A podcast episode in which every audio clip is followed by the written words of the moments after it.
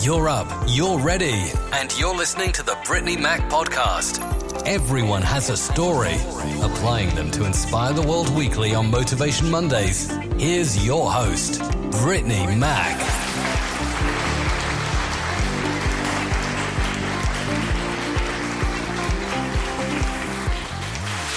Hello, everybody. Welcome to the Brittney Mack podcast. I'm your host, Brittany Mac. Part two of Christians HBCU versus PWI experience begins now. Oh, yeah, you ready? what I learned is that like when I came back, I'm glad I did. It's because when I thought about it, I was like I could have stayed up there and I probably wouldn't have came back to my community. Mm-hmm. I probably would have stayed up there and you know got a job up there and worked at the White House, something like that. But I'm kind of glad I came back because I want to change Memphis. I feel like Memphis as a city has so much potential. It does. It has so much potential, and I feel like we as Black people, we have to, we have to care about the city mm-hmm. because we're the majority. We have the mm-hmm. majority, and a lot of you know the stuff that's going on is not for us. Yes. It's not for us. And it's so many go getters. It's so many hustlers. People they want it bad. They have so much drive. That's something that I love about Memphis. The future for Memphis, I believe, is wonderful as long as people start buying stuff. Because we need to buy the block. You got to buy the block because you you don't want a situation where you want to change Memphis, but other people are buying the communities like Orange Mound. Yeah, So how how you gonna change that community if if you don't even you don't own it? community. Mm-hmm. I learned that from Jay Z. Like he's always he's he's been on the more of like black entrepreneurship. Mm-hmm. I love Jay Z and Beyonce. Oh, I love those too. Yeah, this has been kind of my from afar mentor. Like Mm-hmm. I just been watching him and just learning from him what I can. But I just learned that we don't own anything in in America. Mm-hmm. I I I learned this at Howard also. It's three things, like the three main, well, three main communities I would say. The white community or the European community has in America. They own all the wealth. Mm-hmm. They have all the wealth, and wealth is just you know generational. Mm-hmm. It's not just you know being rich. It's about being able to. When I die, my grandkids, grandkids got money. You know, Mm-hmm. they straight. Yep. In the Asian community, they have a lot of cash, but they don't have the wealth. They don't have the power that the white money has. Like wealth and you know being rich is two completely different. It different Uh huh. And and with the black community, we don't have either. Mm-hmm. We don't have the cash or like you know the wealth. Generational. Yeah, Mm-hmm. and that's and he was saying that like it was a bar. He was saying, um, I think he said your seed marries his seed, marries my seed, and that's how we keep card and money all in the family. And it's just saying that you know, if we all you know like in European communities, like you married your daughter off because it wasn't like, oh she loved this guy or stuff like that. It was about you know. That generational wealth. hmm Oh, okay. I mean, that's kind of bad to think about now. like, Yeah, you want people to have but- choices, but But I understand though. I understand. that's how those communities go. A lot of people they introduce them to their business partner's son. You know, he got a daughter, he got a son. You know, they do it like that because So they get with somebody that is equally yoked. yeah, in the same Hmm. community, you don't.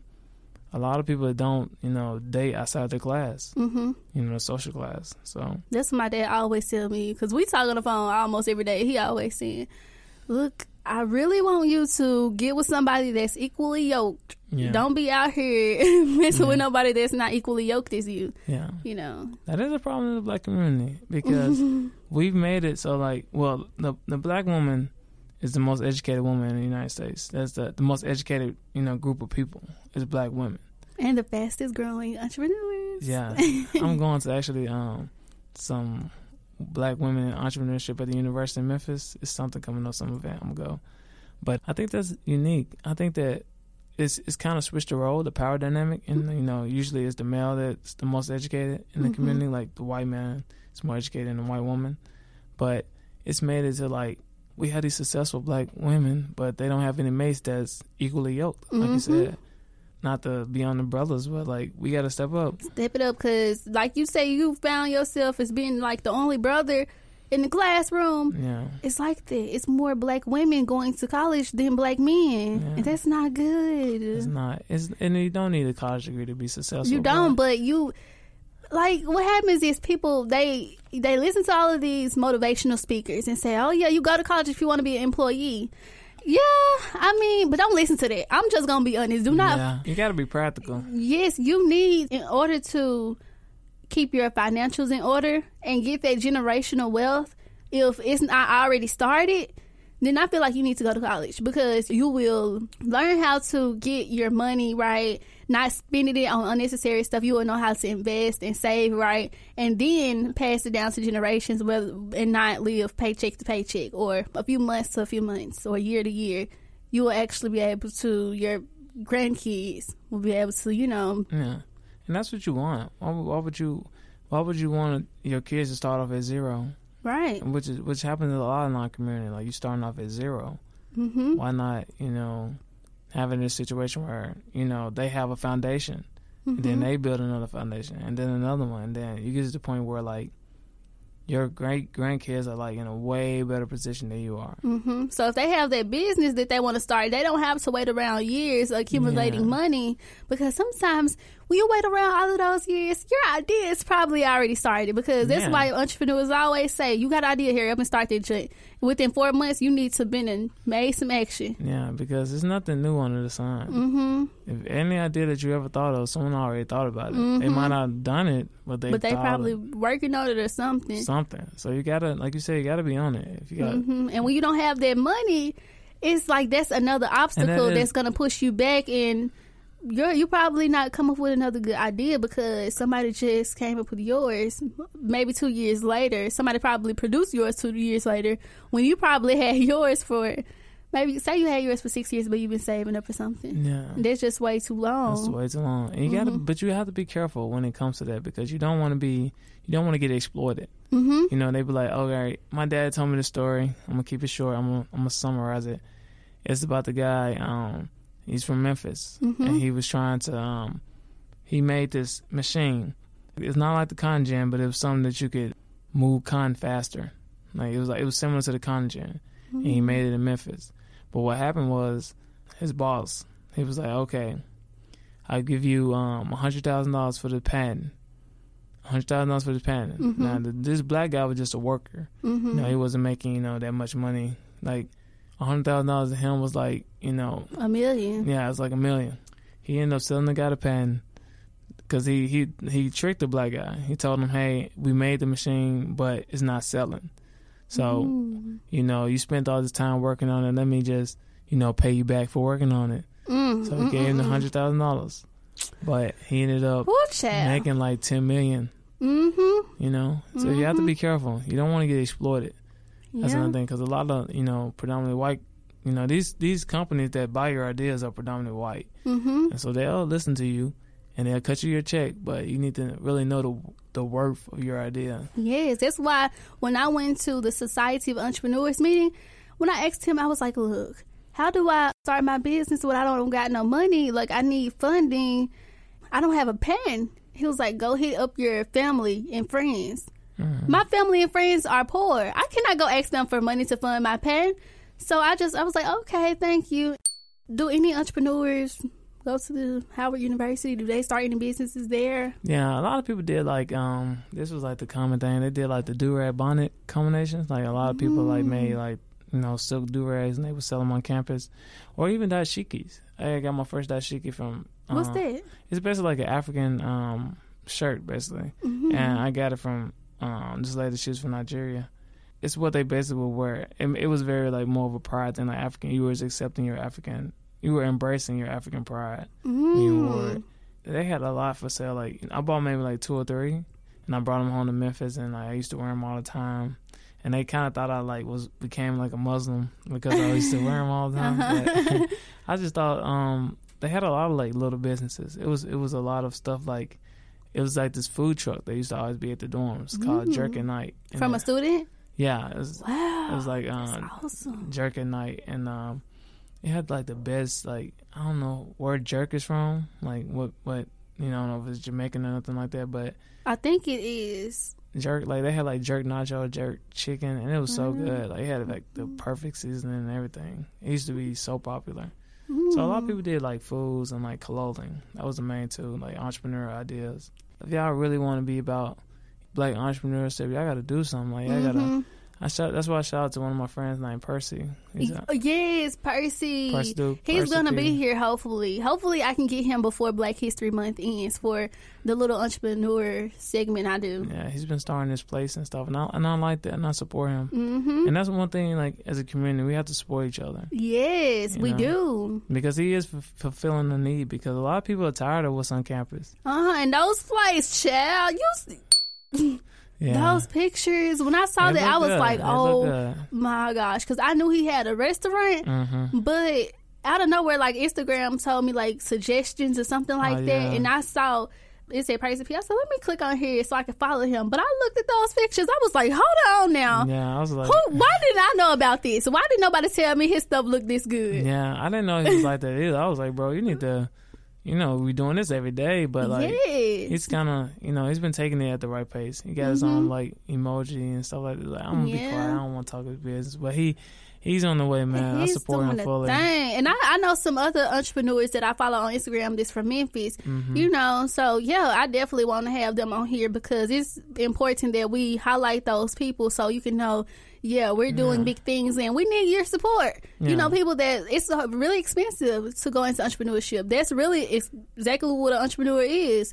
They take a very huge financial risk to start a business. Yeah, you gotta buy black. You gotta. I mean, you you want quality products. hmm You, do know. want quality products. Don't just buy because it's black. Yeah. Buy because it's good, but I'm sure it's gonna be good though. Yeah, yeah, yeah. That's what I'm saying. But you just gotta, you you you, you gotta support your people. Mm-hmm. You know, why? Um, that that that was like, uh, it's another Jay Z line. He was like, you would rather work for him than work with me.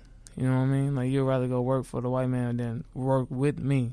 Exactly. You know, you'll be a partner here, but you go over there, you're gonna be a worker. hmm And you know what? That's so true because so I asked a couple of people that's um in my family, just like real, real close, immediate. If I was to own a business, would you uh, work for me or work with me in a partnership or something like that? If I pay you more than what your business pays, they said no. I said why? That's like you shouldn't do um, business with family, and I'm saying, but like you're doing your job, the same job you're doing with your company, but under me. Like, why wouldn't you work for me? That was like, I don't know if your stuff go- is going to fail. I don't know this or that, and I'm like, you can easily go get another job if you don't. Like, I'm already paying you more Yeah, to come over here because yeah. You, you really kind of fucking with them. I know some people wouldn't want to work under their family, especially somebody that's way younger than them. So I'm like, I'll pay you more. Still said no, and I was like, dang, this messed up. Yeah, it is. I mean, it's it's just not common for our community like that. I mean, it, I hate to say that because it wasn't always like that. You know, mm-hmm. families could work together, have their own business, but I learned this too. Money doesn't change people. It just makes them, more of who you are. yeah, Mhm. makes them a bigger person. Makes them bigger than what they, you know, makes them a bigger version of themselves. Mm-hmm. That's something I said. I was like, money makes you more of who you are. Yeah, Like all of these people saying, "Oh, if I had this money, I'll go and help this community do this and do that." You can do that for free. yeah. If you can, already, yeah, like you you really can go do community service, and that's helping the community. yeah, If you get money, if you wasn't helping them then, what makes me think you're gonna help them now? No. If you was doing the community service where you'd have had the money, I'm sure I can.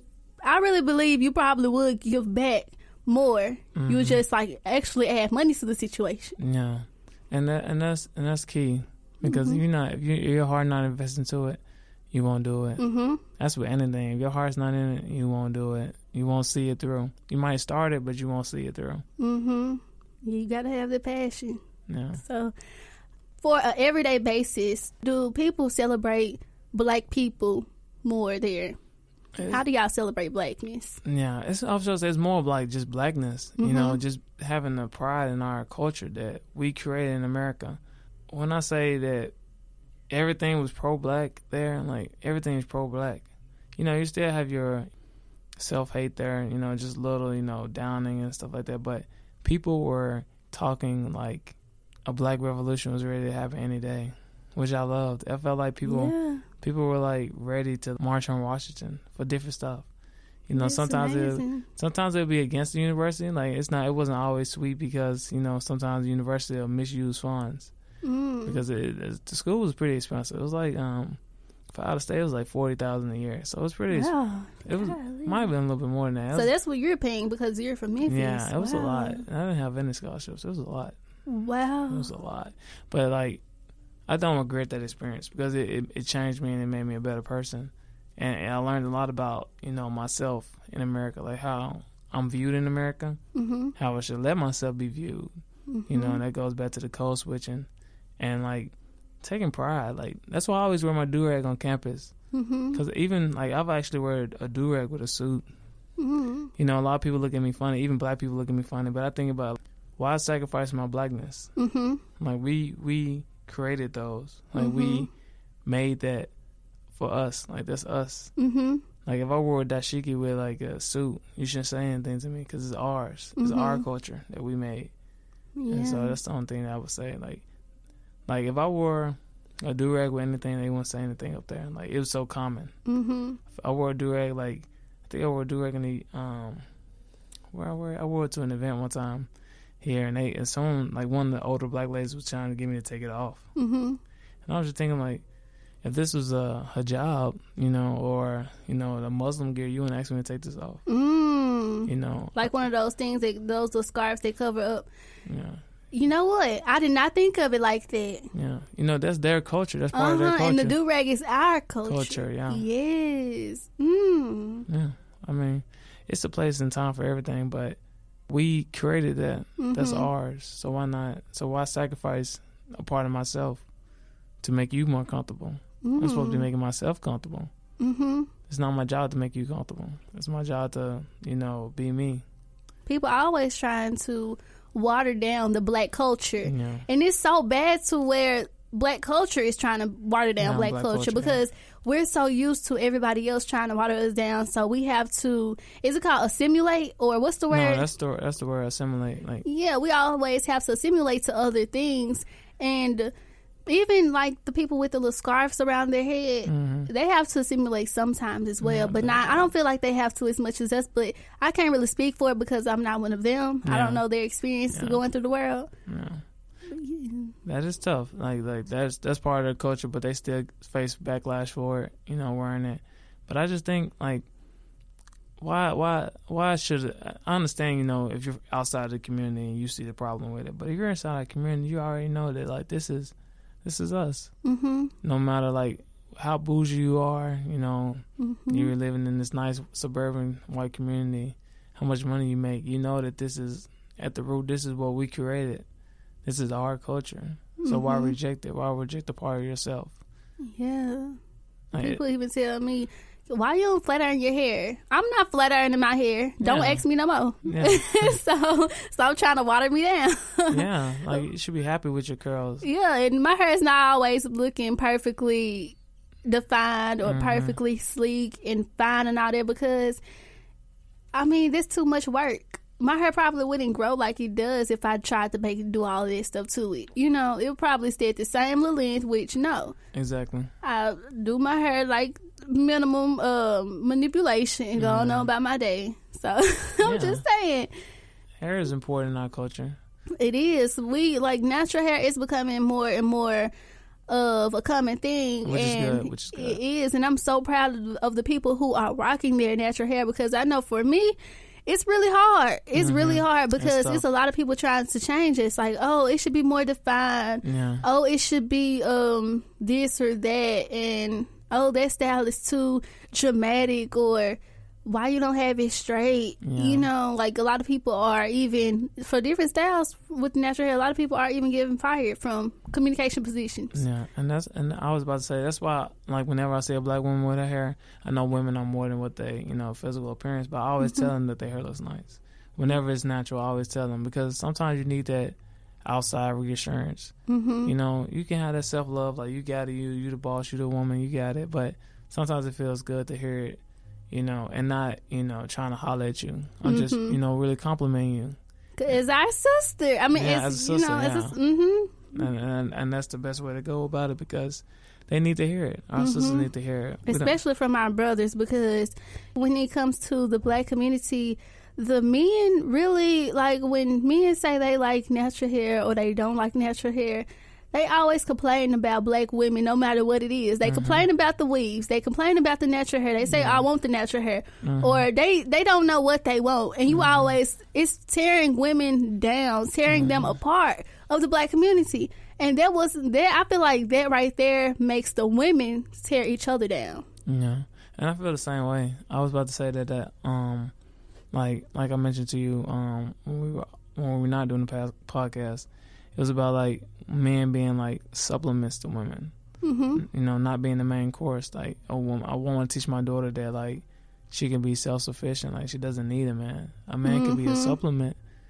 But like you're not gonna be hungry if you don't have a man. If that makes sense. Mhm. Like You, you're got- good enough with or without. Yeah, I took in that. I'm, I was, when you told me that, I was like, yes. yeah. I needed that too. I really I, did. I feel like more women need to hear that. Mm-hmm. More women need to hear that, that like you can be independent, that you are capable, and a lot of women are being independent. But I mean, like not in the way like I don't need a man type thing. It's just that I'm good without a man. Mm-hmm. Not that I don't need a man. That I'm too good for a man. It's just I don't need a man. I can find my own happiness. I can make my own happiness. Mm-hmm. And if he come in, like you said, he just could just be like uh, extra, like say it's a roll, you know, throw that little roll on the plate. But if you didn't have the roll there, you'll be straight yeah, way. or like that butter you put on the little Yeah, um, yeah. roll. Let I mean, you eat the roll with- without the butter, but having it is nice. yeah, But Let- don't make that your man. If I don't have this, I don't have anything at all. Yeah, no, yeah, butter is a good reference. Let, let's make men butter, but yeah, let's, let's make it so like yeah, put the butter on the biscuit. If you you know, it's just it's just a little extra. You know, you can eat the roll without it. Mm-hmm. Don't make it so we're like, oh, I can't eat this biscuit without this butter. Mm-hmm. You know, that's like saying I can't find happiness without a man, Mm-hmm. and that's not true. That's not true. Because that right there, this this gonna make you miserable. You're Because gonna be like, man, where's the waiter at, man? I need my biscuit. I mean, I need my butter on the biscuit. so thank you so much because I really felt like we got this great image of the difference between an experience at HBCU versus a PWI, and even it's different experiences at different HBCUs. Oh yeah, thank you for having me, man. I couldn't um couldn't tell you no. I was, I really enjoyed myself. Man, I enjoyed you. I'm so honored you told your story and being authentic because this is what it's all about here at the Brittney Yeah. Mack podcast. We like the straight up truth, authentic, how you feel, all of that, you know. You gotta be all the way a hundred. So thank you all for listening to the Brittney Mack podcast. I'm your host, Brittney Mack. I'll see you all next week.